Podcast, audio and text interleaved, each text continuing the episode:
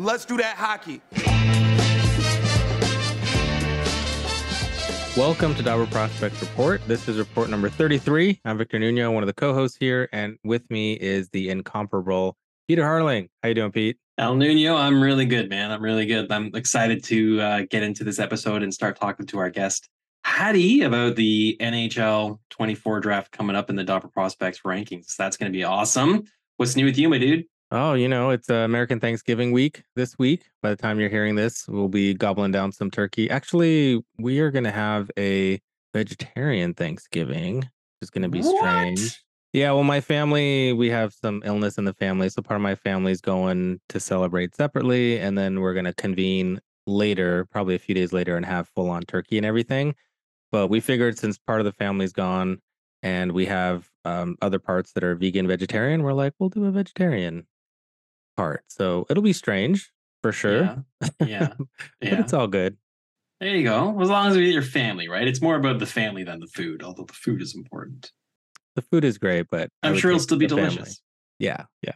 You gotta you gotta go with the family part. And I, I'm super excited too. I've I've been dipping my toe into watching some of these 2024 guys and we don't know as much about them as some of the people who watch them all the time. So that's why we gotta gotta get some experts on. And so, uh, but I, it sounds like a really interesting class. So I'm really excited to to learn more. Right? Yeah, I had a good live viewing of Luke Misa last weekend, so we'll talk about that uh, with Hadi when he comes on as well. Yeah, for sure. And yeah, we've already mentioned a couple times, but in today's report, we're going to preview the 2024 draft. It's mostly just to get to know all these names, and we're going to bring on a expert, the director of North American Scouting at Dobber Prospects, Hadi Kalakeche. And before we do that, we want to remind you that Dobber Prospects Report is a member of the Hockey Podcast Network. We're very excited to be part of the Army of Fantastic Hockey Podcasts. Check out at HockeyPodNet for all the shows like this one, talking hockey, to from fantasy to team coverage to you name it. You can also use the DraftKings promo code THPN for listening to the show. We're on that in a bit. And the DPR show is proudly sponsored by Fantrax. Fantrax is the ultimate league manager for any dynasty league you play, any sport you play. Completely customizable for however you want to set up your league. Custom scoring settings, categories, an amazing draft room, draft pick trading, treasury options. So you don't have to hunt your league mates down. You can take care of it all within Fantrax and, and so much more. And to use, you can use the promo code to sign up for a free league using fantrax.com forward slash DPR show. All right, let's get into the meat of this episode. We are pleased now to welcome back to the show, friend of the show, Hadi Kalakeche, Director of North American Scouting at Dobber Prospects. How you doing, Hadi? Doing very good, very good. Uh, busy, busy day of scouting. Hope you're doing well. Yeah, man, doing great. Yeah, you were just telling us how you've been making the rounds. That's that's what happens when you know stuff. That that's your fault. That's your Absolutely. fault, buddy. Yeah. Gotta tone it down for sure. Yeah, we're really excited to have you on. I know you guys recently had your Dobber Prospects meeting where you kind of talked about, you know, where, where you guys rank different Mhm. players and talk about guys you're higher and lower on. High, highly recommend everyone go listen to that. That was really good, good article. And we're going to talk about some guys that that we have some interest in.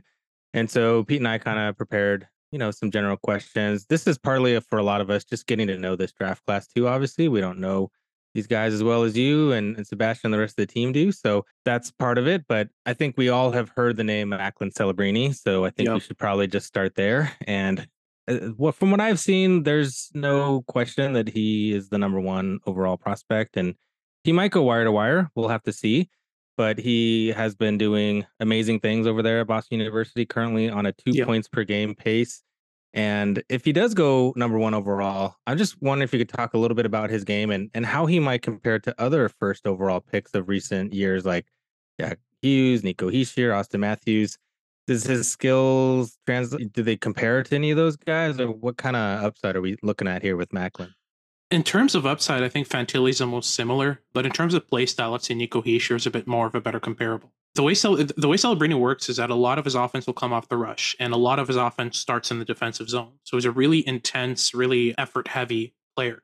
So you know, a lot of the sequences in which he scores points are sequences where in the defensive zone he's you know banging a player into the wall, uh, you know, freeing the puck from his stick, and then kind of pivoting off the check and heading into the into the middle of the ice with crossovers to kind of speed up.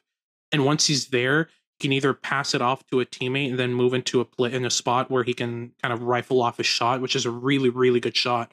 Either that or he just carries it the whole way and puts the finishing touch on the play. So it's just very dynamic, very rush heavy, rush oriented scorer.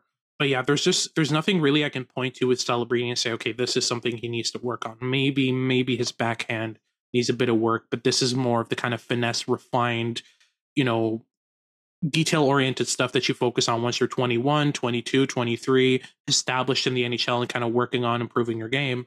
But yeah, I mean, there's just really nothing I can point to with Celebrini and call a weakness. He's just such a well rounded prospect and he plays a mature game already. He forced his way onto the top six with with Boston University, which is not an easy feat for a June birthday. I mean, if you compare his production to Fantilli and Eichel in the same year, Fantilli and Eichel were at about 1.80 points per game. He's at two points per game so far through 11 games.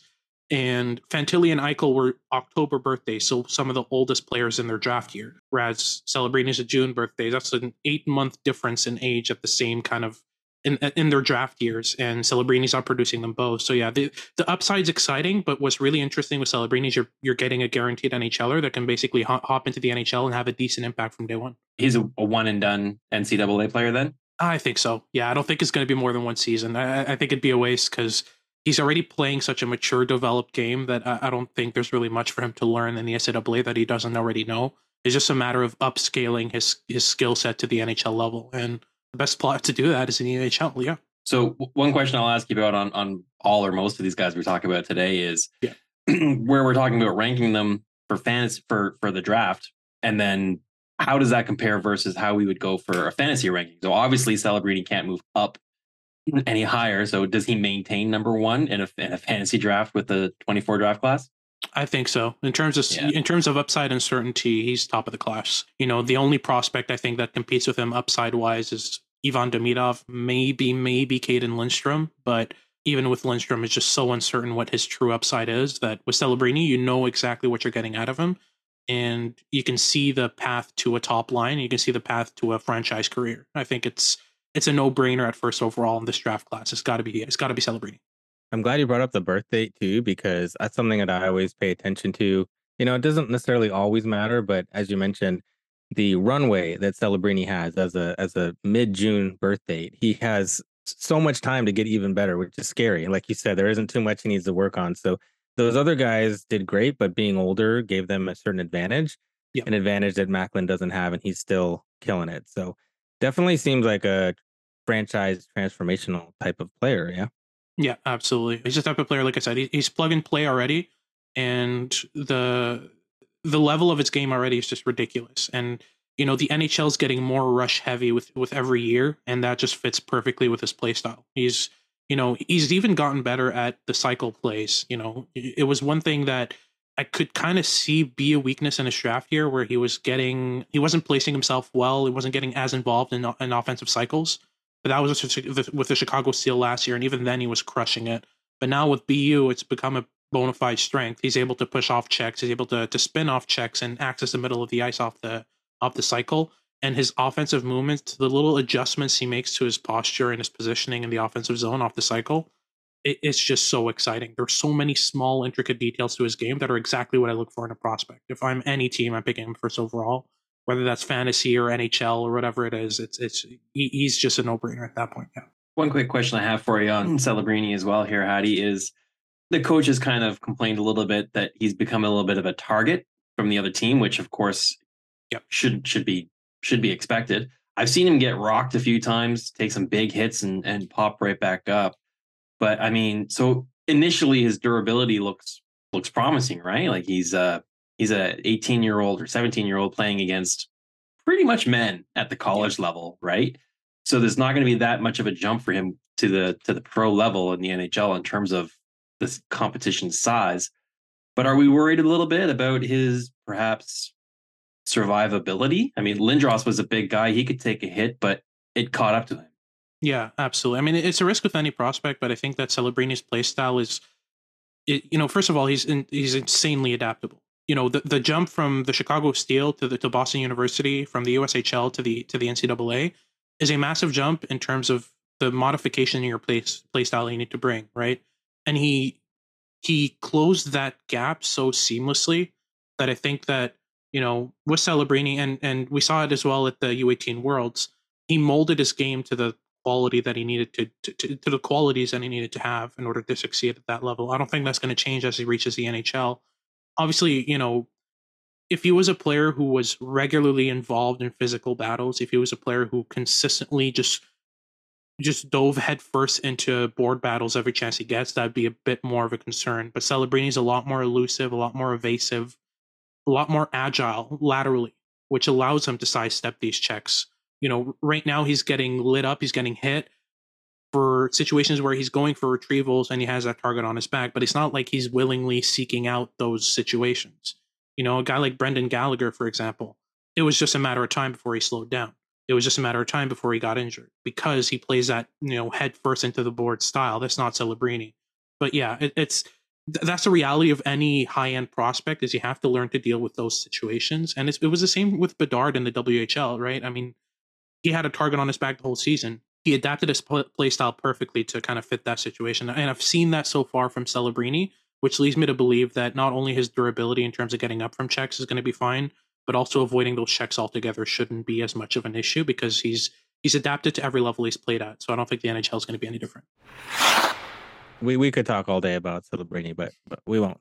So the next thing I wanted to talk about is this draft seems really good for defensemen. We've had a couple of drafts in recent memories. It seems like it kind of alternates. You know, 2018, 2022 were good. You know, had a lot of good defensemen, and we had we had a couple drafts. Last year wasn't the best this next year, 2024, seems like it's going to be another good one for defensemen. Uh, uh, several high end ones. So I kind of wanted to just kind of pose them all to you as, as sort of a group. Yeah. We have Zane Parekh, who you guys have at four. You're definitely the high water mark there because the yep. consensus is at 10 and you're bringing them up. EP had him at 12. Most outlets have him at 12 or 14. Yeah. Sam Dickinson, you guys have at three and most outlets have him around five. And then there's Artem Levshunov, who you guys have at 10, a little bit lower. Other outlets have him around four or six. Yeah. Uh, Anton Silyev, you have 11. Consensus is 10. Aaron Kiviharju, who's injured, unfortunately, now is going to miss a good part of his draft season. He's at 13. So I wanted maybe you could just speak a little bit about all of them and also who has the mm-hmm. highest offensive ceiling versus like a high floor. And if I were going to suggest, I would say that Zane Parekh probably yeah. has the highest offensive ceiling and maybe someone like Dickinson has like the highest floor. But I wanted to get your take on all that. Yeah, that's spot on. Zane Parekh, Zane Parekh's ceiling is ridiculous. His offensive skill, his offensive abilities are off the chart, but beyond that, he just thinks the game at an advanced level offensively. With the puck, he's got the composure and poise to let plays develop and, and open up lanes that no one else expected. On top of that, he can hit those lanes accurately because his passing is just so good. He's got a bomb of the shot from the point. You can just, I, feel like in terms of offensive production, if we're talking points only, if you have to go for a defenseman, it's Zane Parekh all day, every day. There isn't anyone in this in this group in this class that even remotely compares to his offensive upside. And on the flip side of that, you have Sam Dickinson, who for me is the most surefire top four defenseman. I mean, at 16 years old, he was carving himself out a top four role on a London Knights team that had Logan Mailloux, Oliver Bonk, and Isaiah George, among others, that were competing for those spots. And he quickly became one of their top defenders. Beyond that, I mean, he doesn't just skate well for a big guy, he just skates well, period defensively, he's had some of the best performances defensively I've seen from any prospect in my five, six years of, of scouting at this level. Just the, the the amount of disruptions, the amount of, of defensive stick plays that he does. I mean, I've counted 16 in one period. That's not nothing. Like he he's involved defensively and it's not just his skating, but also just his awareness and intelligence and, and anticipation of what his opponents are going to do. His defensive game is so solid. In terms of floor, I, I feel like Dickinson right now could play an NHL role on on a bottom pair and do more than fine. But there's there's room for growth, and that's what's interesting with Dickinson, and that's what barely edges him out over Parekh is that not only can he kind of immediately jump into the NHL and have an impact, but on top of that, he's he's growing his his offensive game a bit. He's been pegged as this kind of low floor, high ceiling, low low ceiling, high floor rather type of defenseman, but there are some small area playmaking uh, elements, some small area passes that he makes. Sometimes he'll he'll throw a bomb cross ice right on a stick, and on top of that, he's got one of the best shots in the draft as well. Like there's there's the tools there to develop an offensive game in Dickinson. So those two, I think, have separated themselves from the pack in terms of the defensemen in this class. And I think if I'm if I'm to bet money, I, I can almost guarantee you Dickinson's going first between the two. But yeah, in terms of upside, definitely look at Parekh. Outside of that, Artem Levshunov has been kind of put in that conversation, but I'm you know at, at the Dobber prospect scouting team, we're not entirely sold on uh, the reliability of his game. He's very inconsistent. The decision making is really off at times and bang on at other times. In terms of tools, he's a he's a big, rangy, physical defenseman with really good skating, but it just it there's a, a lot of his tools are used in isolation. It's not really a cohesive package yet, like it is with Dickinson or like it is with Parekh. It's a lot of isolated elements in terms of tools. So it's just bringing that together. That's the next step for him. And if that can be done, sure, he might end up being a top five prospect in this draft. But we're not really sold on that even being possible, given how inconsistent his decision making is. And then you have Anton Silayev, who's six foot seven, a good 200 pounds, playing top KHL minutes right now for a program that's surprisingly lenient towards its prospects. They have Nikita Artamonov as well, who's in the same program playing in the KHL full time and not playing 30 seconds a game like we've seen with previous prospects like Danila Yurov and et cetera, et cetera. He's playing, you know, 15, 16 minutes a game. And for for Silayev, he's he's exceeded 20 minutes at times.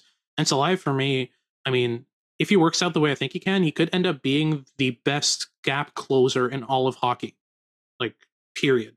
This this this kid's just it's unfair for a six foot seven player to skate as good as he as he does. It's unfair for a six foot seven player to be as defensively aware as he is. It's just he makes some weird decisions on the puck in the offensive zone, and that's what limits him so far. So yeah, that, that's a kind of bunch. And then I throw Kiviharju in there, but he's been injured. He, he's he's probably to miss a whole season. Pretty severe injury. And yeah, I mean he's fantastic on the breakout. Really smart, smart you know decision making overall.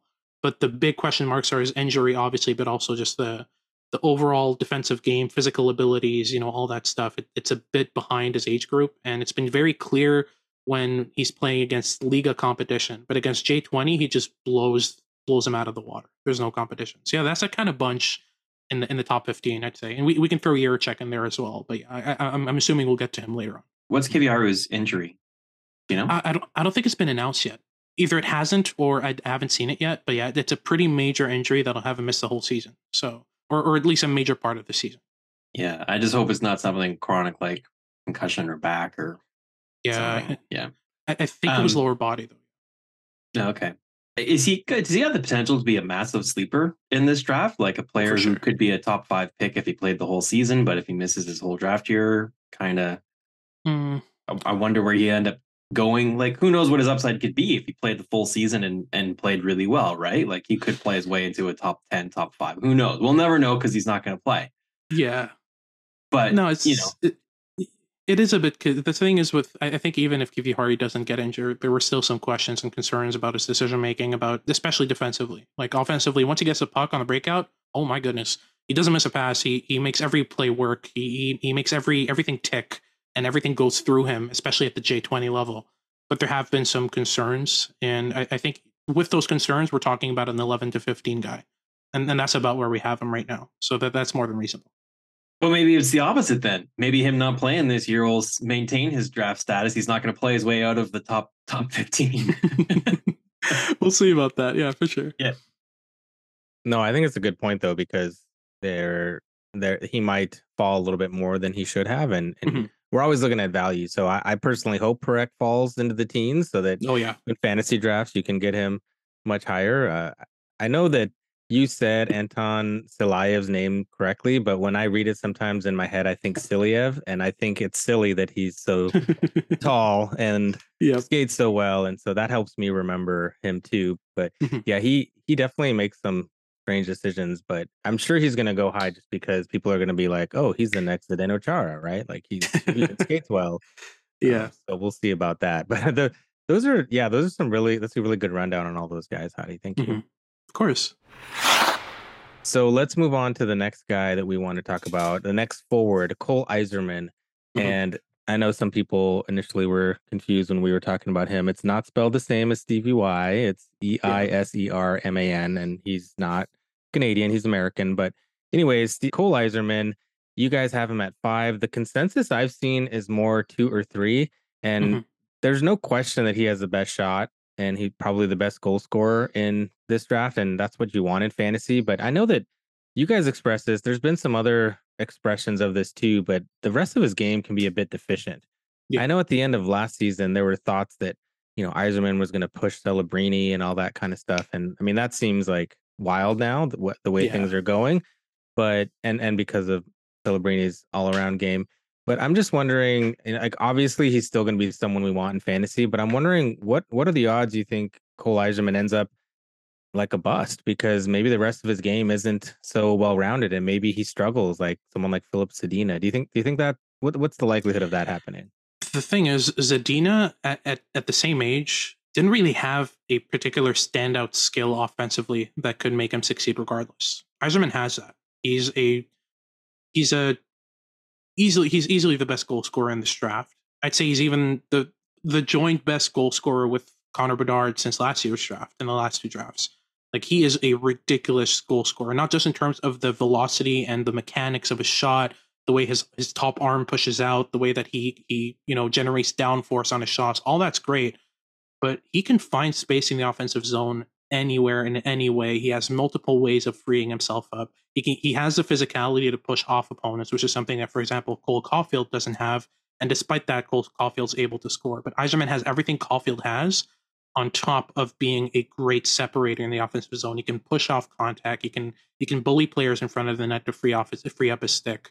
But on top of that, he just the way he weaves in and out of of pockets of space in the offensive zone, it's really intricate. It's really refined, and it sh- it, shows goal scoring instinct that Zadina never really had. Zadina was a well rounded offensive skill set type of player with effort level, intensity, and and and decent but not above average skating. But there was nothing in his offensive toolkit that stood out above the rest. The bet was on him developing one of his tools to that point, and he just didn't. And that's what made him not work out. But Eiserman has that that baseline of, of goal scoring ability and, and offensive instincts that just can't compare with any, you know, prototypical busts that we can look back at. I don't think there's a chance that Eiserman busts. I just think that in terms of overall impact, there are four players ahead of him in terms of their their potential to create a positive impact overall on the game because I don't see anything in in Eiserman's game leading into the offensive zone that I would consider a net positive. He cheats on plays. He doesn't really know where to position himself defensively. He's not the most astute skater. He's not the the best, you know, board battler and doesn't even really identify when to get involved in board battles. These things need to work up.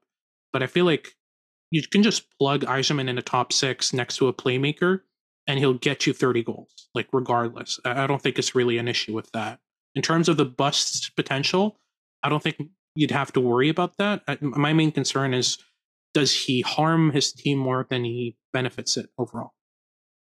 Okay, let me throw another one at you because that's mm-hmm. maybe harsh. Bust, yeah, probably not. He's too good at a goal scorer. But what if what if, could he end up more like a Mike Hoffman type, right? Like clearly an mm-hmm. NHL goal scorer, but because he doesn't do all the other things, you know, like he's he's going to be in a scoring role. He needs someone else to help him right? Yeah. In terms of get the setup, like get him the puck. Like he's not going to do all that himself, but he's got that translatable skill that is not going anywhere, and he's going to be able to fire pucks yeah. at the net.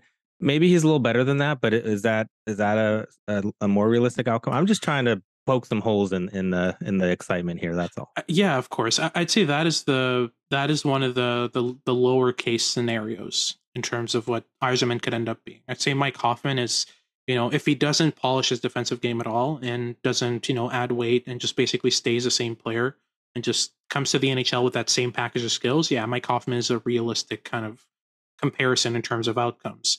But even then, Mike Hoffman had 30 plus goal seasons and had a decent career. I just think that, like, especially in a draft like this one, which is more or less weaker in terms of uh, overall upside, I think that's still a risk to take at five. Like, that's a that's a decent player you can get in that range in this type of draft. Like, it's yeah, I, I, the flip side of that is you know Mike Hoffman being one of the worst case scenarios in terms of comparisons for for Eiserman. One of the best case scenarios in terms of comparisons for Eiserman is Cole Caufield, and Cole Caufield's probably going to end up scoring 50 goals at some point in his career. Like the the, the the, his game has evolved, and you know Caufield took a couple years in a really bad program in Wisconsin, and came out of that being a much better, more well-rounded player who now even gets involved physically, throws hits, gets involved defensively. You know, he, he's able to connect plays in terms of playmaking. Like I feel if, if you can leave Eiserman those couple of years to polish his game and kind of work things around his goal scoring to uplift that skill set, Yeah, it, that would be great. But you know, I'd say the worst case scenario for Eiserman would be an Alexander Holtz, where the goal scoring and off puck movement are great, but he doesn't evolve anything outside of that to uplift that skill set, and then ends up kind of uh, tapering out at the NHL level. Like that's the worst worst case scenario. And even then, Alexander Holtz is fa- still fairly young and could end up you know developing those tools still. Some players are late bloomers. It's just there's so many variables, but I think the constant with Eiserman is he's gonna score you goals, like minimum thirty. Where is he committed to next season? Oh, that's a good question. I completely, I'm blanking out on that. Let's BU. BU is I it? I thought so. Yeah, Yeah. he's he's not going to play with Celebrini though, right? Because he'll he'll move on. Nor Hutson. So yeah, those two will be gone by next year. So yeah. One of the Hutsons will be there. Oh yeah, for sure. Yeah. Quinn possibly. Let's hold our horses. We're getting to the we're getting to the other one. of course. Yeah. All right, Victor. Do you have any other Cole Eiserman thoughts? I mean, uh, he's another player I I could probably wax on all day about. No, no, go ahead. Let's move on. Cayden Lindstrom is a player you you alluded to a, a few minutes ago. Let's talk about him. You guys have him ranked at eight, which is uh, significantly higher than the consensus, which is sixteen. Here's a player that's already six foot five and two hundred and five pounds at seventeen years old, and he's getting a lot of attention for both his physical play, which which is obviously impressive, Yeah. but obviously his or also his offensive play. He's got 28 points through 22 games in his draft year, and that's that's going to get you noticed. That combination is very tempting, and mm-hmm. look at recent drafts, and you'll understand that size does does still matter. Mhm. So, is this a player that you guys that we can think will be a bangers league darling? Someone that we, we're going to project to be a multi-cat stat stuffer. Obviously, he's going to get some hits, going to get some shots, some points, Yeah. all, all the stats. Is this is this a player who, if you're in a, a dynasty league, fantasy league that has multi-cat points, is you move him up even higher on the depth chart than eight? Possibly, yeah. I mean, there were there were even debates within our scouting team to put him in the top five. Like he he's his upside is uh, it's hard to grasp right now, and it's fairly early. It's still difficult to determine exactly what kind of upside he has, and I think that that's just going to get solidified as the year goes on. We get a larger sample, but overall, I mean, he's a player who puts his all into every shift. He's a great person too. Like everything I've heard about him as a as an individual, as a human being, is amazing. He gets involved physically. He can get under his opponent's skin, so he's going to get involved in fights as well. I know it says 6'5", 205 on the Leafs prospects page, but watching him, he looks more like 6'2", 6'3". But it's it's fairly possible he gets there. And yeah, that combination of size and skill and and speed and intensity, like there are so many different areas of the game in which he can impact the game. Whether it's on the forecheck, it's off the rush. He's a great puck carrier. He's really good at finding space in the neutral zone in terms of lateral mobil- mobility to hit the the blue line, the offensive blue line at the right spot in order to create the best chance possible. He reads plays in advance. It's just a toolkit that I'm not convinced of yet. I, I don't think his skating and his stick handling combine well yet. He needs to kind of gel those two together. His skating in isolation, if you put him in a straight line speed race against anyone, more often than not, he comes out with with the puck on retrievals. But with the puck, combining his skating and stick handling is a bit more iffy, and and that's where you know that and multiple other areas in terms of how his skating interacts with other tools. I think I have more questions about. So for me, he he's more of a kind of second line center in terms of upside and in terms of floor, but he might prove me wrong, and he's improved drastically since last summer. You know, his playmaking went from a weakness to a bona fide strength. So like there there there are additions to his game that are coming that make him more than just kind of a bruiser power forward type.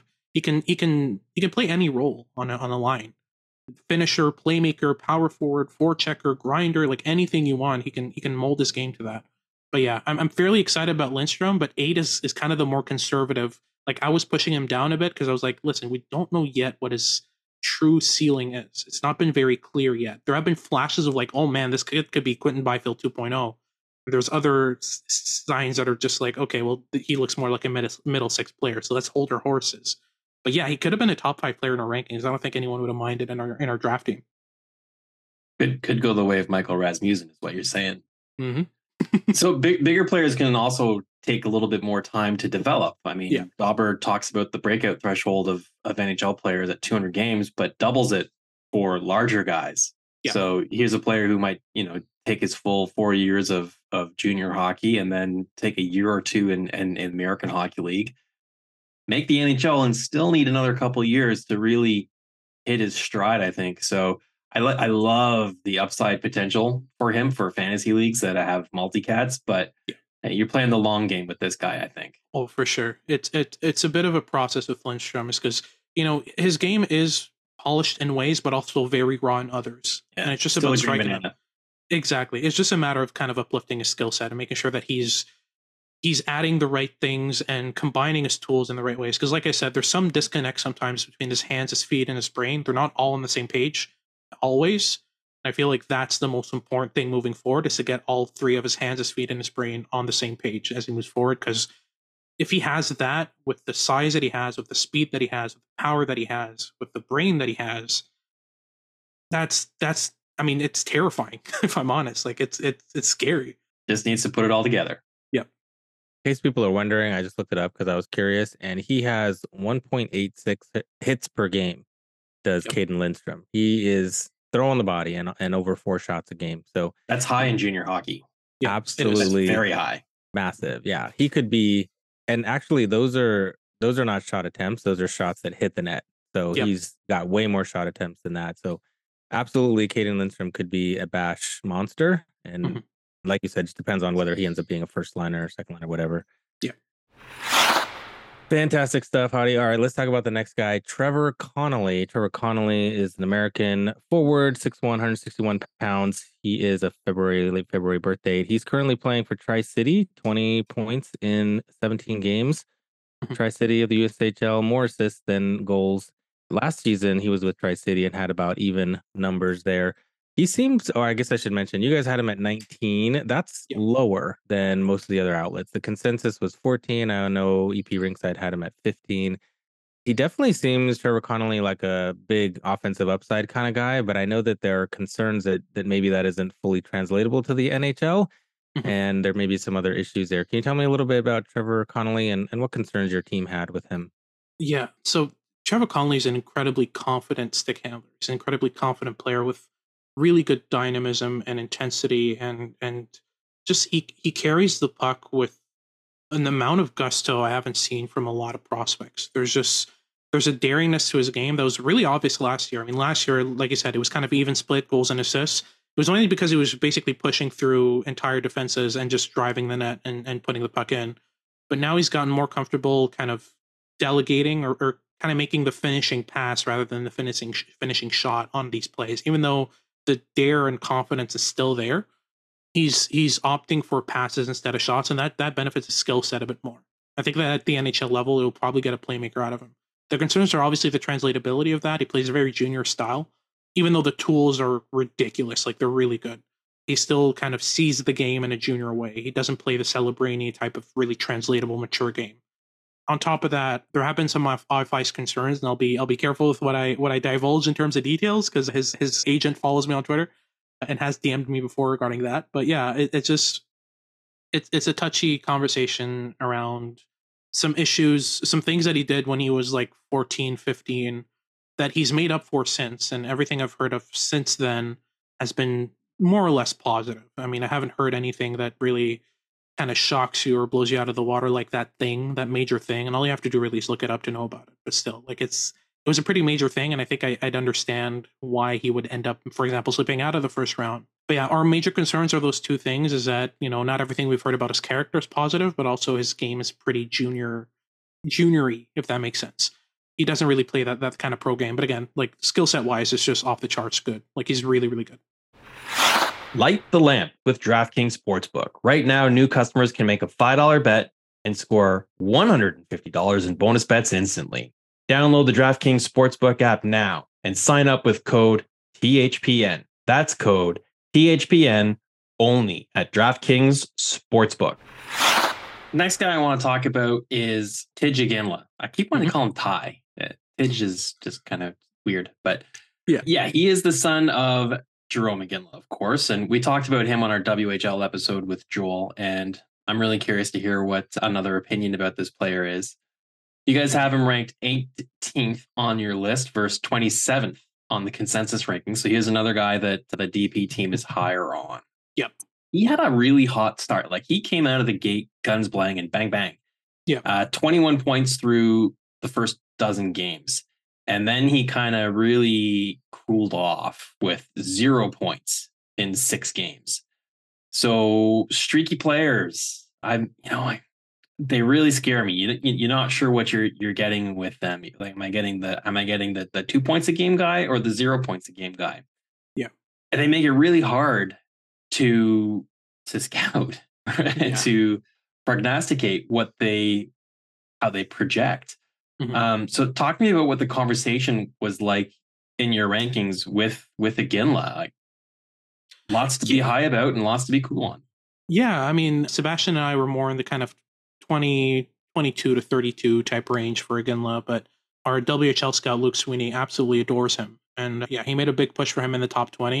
And I think it's respectable. Like the the main interesting thing about Iginla is how he's modified his game. He's molded this game over the year between him being in a program where he's not really getting the most minutes and kind of going to Kelowna and playing with Andrew Cristall.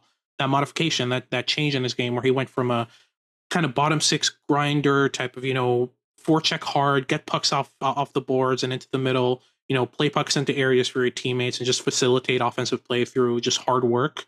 Going from that to being a bona fide kind of let me move off the puck, find some space, get a shot off, kind of cycle back, get the puck, and do the same again and again.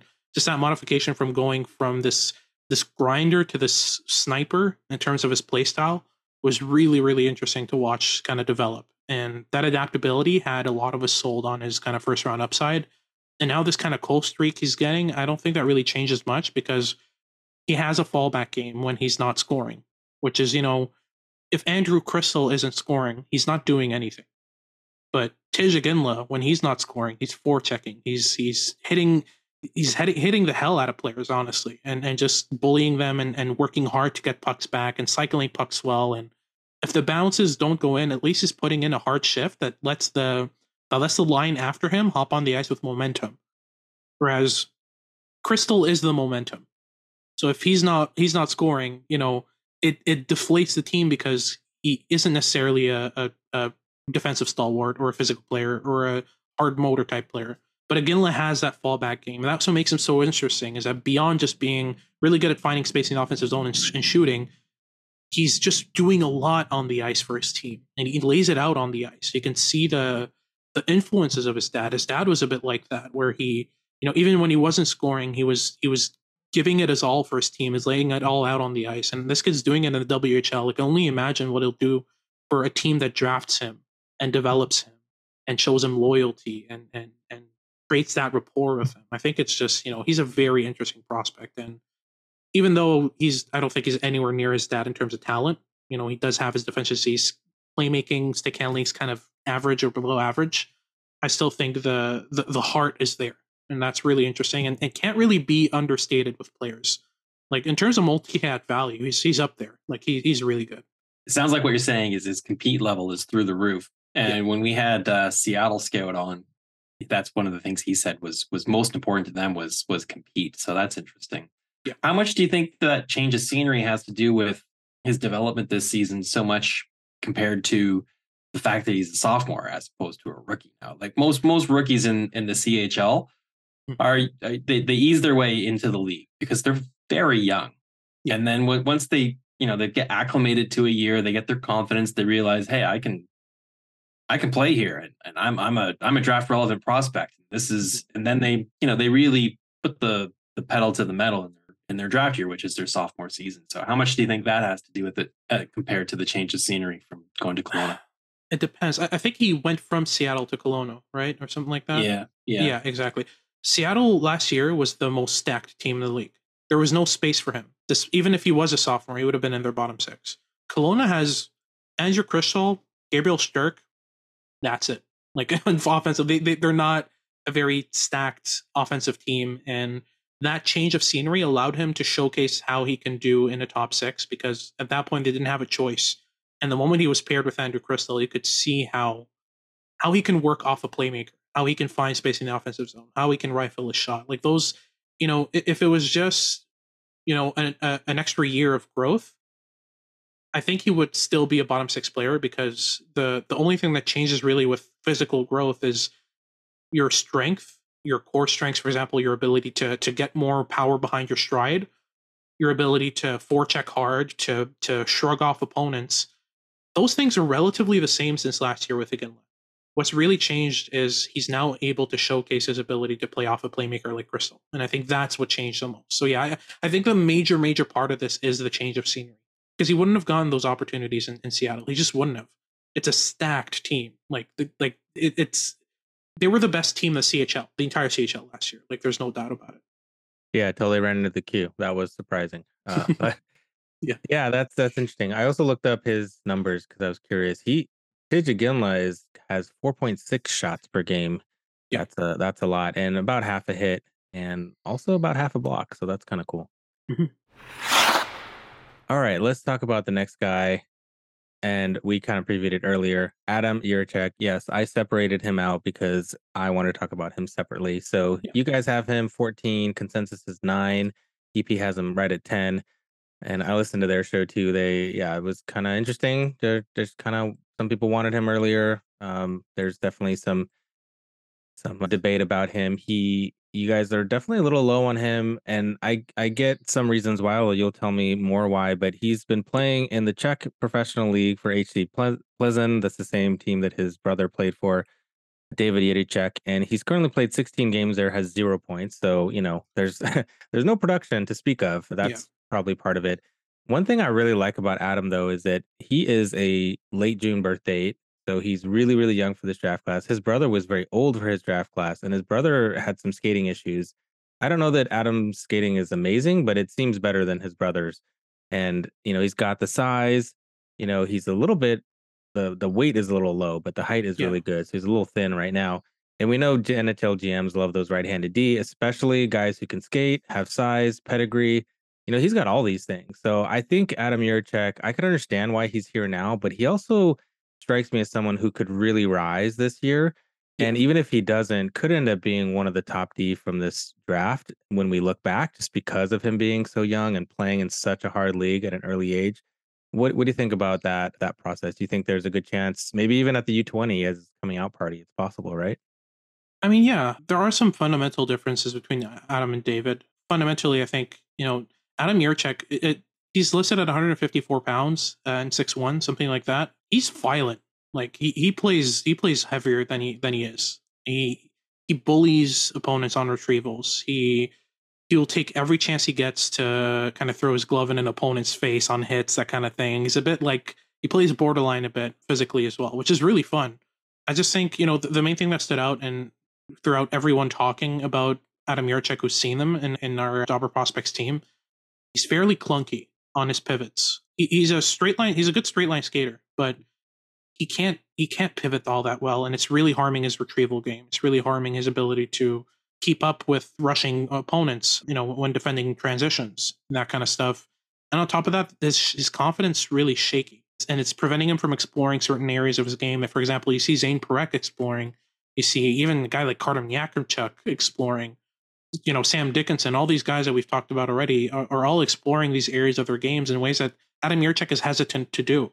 And I don't know if that's coaching or otherwise, but there are already some fundamental physical limitations with Jiricek in terms of his skating ability, in terms of his ability to pivot off off checks and that kind of stuff. But on top of that, there hasn't been really much offensively that's given us promise. And we had our meeting in the middle of the Five Nations tournament, and it was kind of lackluster there as well. Uh, he was outplayed by uh, Thomas Galvas, who's in the same draft here, also also with Czechia. I thought Thomas Galvas was a better better player overall in that tournament than than Jiricek was. And at some points, they were sharing the same line, and Galvas was standing out, and Jiricek was just kind of kind of average. So that didn't really help as much in our ability to kind of project him, and that kind of harmed him a bit. But I think that the World Juniors will be a good benchmark, and that's why we have a, a scouts meeting after the World Juniors is to give prospects who haven't had the best regular seasons an opportunity to to show us what they can do against the best of their age group in, in terms of national tournaments. So yeah, I'm I'm excited for our January rankings, and I'm excited for to see what Jiricek does at the World Juniors because I think that'll be a big benchmark in terms of does he jump into our top ten or does he slip into our, our, our bottom bottom ten uh, of the of the first round? Like that's that's the main concern here. All right. Next guy up on the docket to talk about, my last guy is a player who I just saw last Friday live, which was fun. So Luke Misa, you guys have him at 16th, and the EP consensus ranking has him just outside the first round, mid 30 ish. So yeah, I saw him live, and I kind of agree with what I read on the article that you guys wrote about him and, and the take on his game. Yeah, he's a little undersized, but the way he played the game, I didn't really see that being a, a big a big red flag for me. And he's got time to grow too and, and get stronger. Yeah, he's really good skater. His stride looked very solid, very mm-hmm. quick, good explosive first step, um, good edges, good balance. Very very impressive with his skating abilities.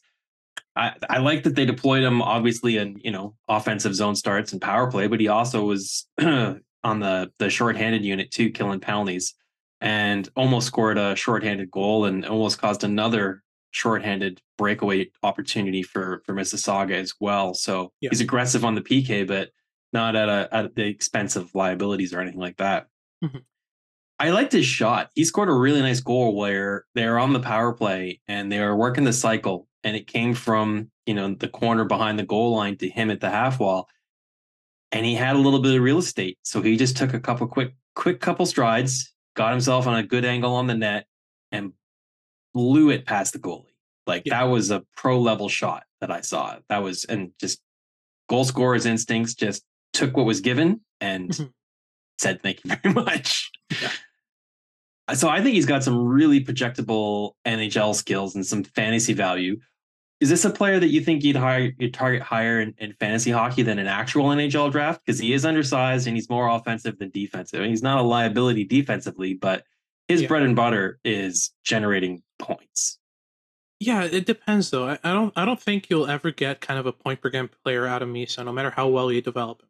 There are some right. limitations to his game, but what's you know, we were talking earlier with and Lindstrom about a disconnect between your hands, your feet, and and and your brain. Misa doesn't have that his processing speed is the exact same as his skating speed. His handling speed is the same speed as his, as his skating and his and his processing. Like everything's on the same page with him. That makes him really interesting. The shot is good. I don't really. See, that's the thing is that you mentioned the real estate. I think that's the main issue with Misa is he needs real estate. Even though he processes a game at a high level, he tends to take a couple touches before setting up the puck in his hip pocket to get the shot off. it takes him a bit of a while to get set up for a shot.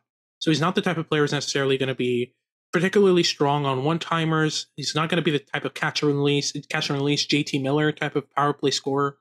He's really going to be the type of player who he's going to be your puck carrier on the power play. He's going to give you some decent penalty killing shifts, and overall at five on five, he's going to accelerate the pace of play and connect with your teammates.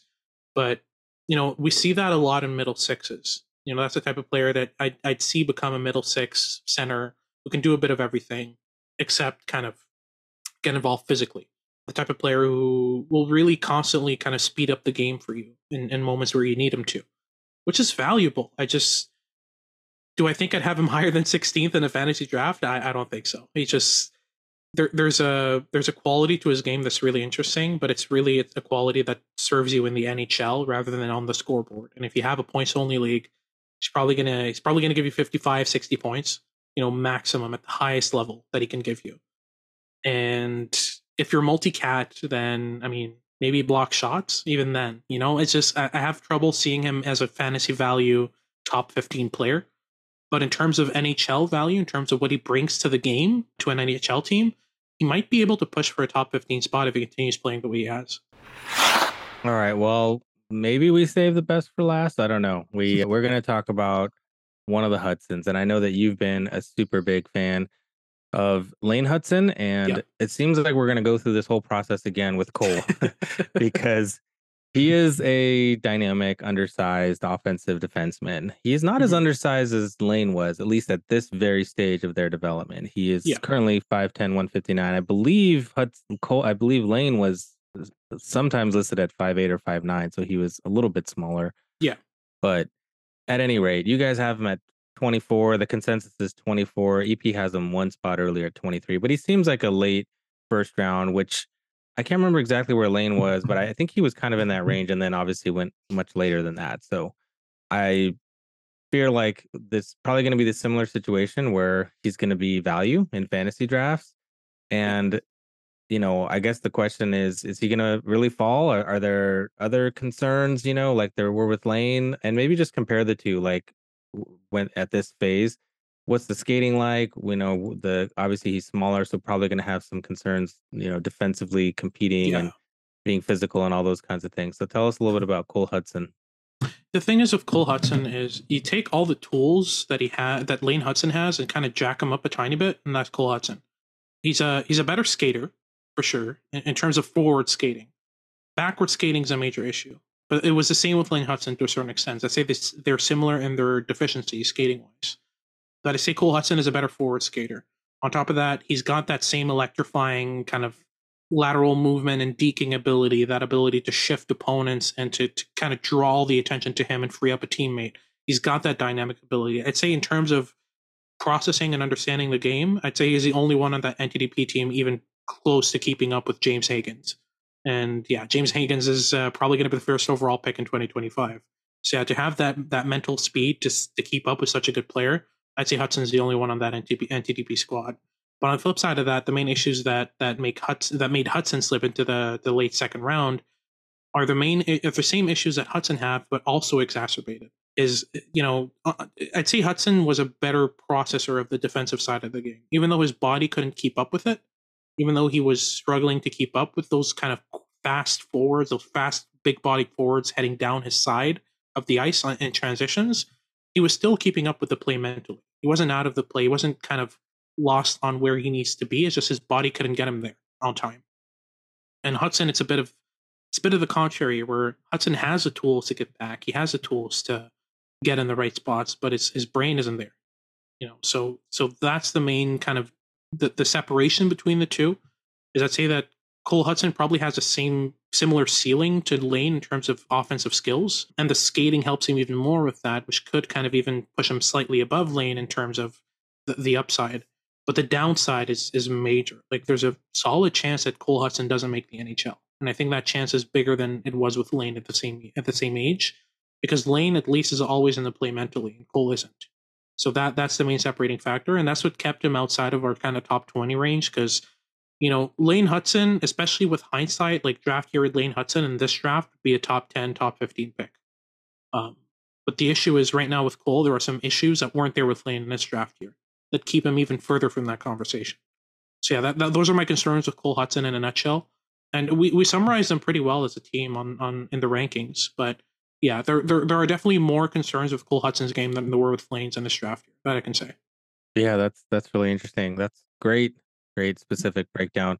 What do you think the chances are right now? Does he go earlier or later than his brother? His brother, for everyone who doesn't remember, went 62nd overall to the Habs. What do you think? Yeah. Do you think he goes earlier than that?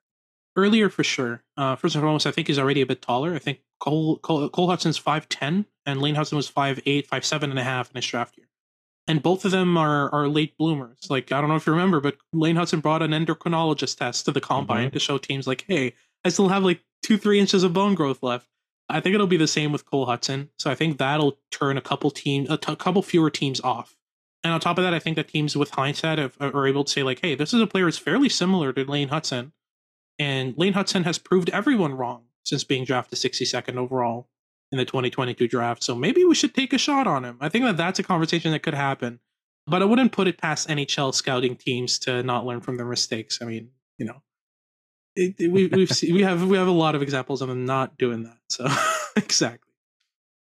Years of data to support yeah. that assertion. For sure. That's funny. All I heard out of that was he's got the same upside as as Lane, and I missed out on Lane in all my dynasty fantasy drafts because I was hoping that he would he would slip past like you know late into the second round in my and he didn't he was like yep late first early second round in all my fantasy leagues and i was like what he, he went 60th in the nhl draft and he's you know he's five foot nine right? Yep. Listen, and he's Montreal drafted now. him. He's he's 5'10 now so credit to him. He grew a couple inches. Yeah yeah. So uh, I, yeah i won't make the same mistake with cole. I'll i'll be gunning for him. For sure all right, I'm I'm out of questions. We're running out of time. This has been totally awesome, Hadi. Thanks for coming on the show again. And do me a favor, tell everyone where they can. You got other podcasts that you're that you're on, and and you write for Dobber Prospects. All the things you do. Where can people gobble up all your work? Absolutely. So I've, I've got the Locked On NHL Prospects podcast for the Locked On Podcast Network. That's with Sebastian High, who's the head scout of the Dobber Prospect scouting team. So we both host a podcast. It's on five days a week. Uh, you can check it out on YouTube. Locked On and yeah, five days a week. Locked On NHL Prospects or on Twitter at LO underscore NHL Prospects. It's a bunch of fun. We talk about a bunch of stuff, prospects around the NHL, draft, all that. Also, write for Habs Eyes on the Prize that's going to be picking up soon. I've taken kind of a hiatus from that just to kind of focus on setting up the draft here with Dobber prospects. But now that the main kind of crux of work is done, I'll get back to kind of writing articles once a week. So you'll be able to see that. Regardless, everything I do is posted on Twitter. So you can just follow me on Twitter at Hadi K underscore scouting. That's H A D I K underscore scouting. Really easy to find, really friendly. Shoot me a message if you have something to say. And yeah. You do great stuff. I love your tweets. You have, you have great thoughts and opinions on prospects and and you, you, you, keep twitter a happy place a safe place you keep people accountable for being decent people so thanks for that man I, have um, Glad to hear got that. all the time in the world for you pal of course thanks so much thanks for having me our pleasure man thanks for listening to Dobber prospects report number 34 for feedback on our show or to chat with us follow us on twitter at dpr show at p harling at victor nuno 12 or at sabourin 91 and guess what, guys? Don't forget to follow Hockey Podnet and all the great podcasts on their network. You love hockey, you love Hockey Podnet, and that's where you're going to find all your good hockey stuff. Please subscribe on iTunes, Spotify, or the podcast aggregator of your choice and leave us a five star review. It really helps the show. Thanks and see you next week. Let's do that hockey.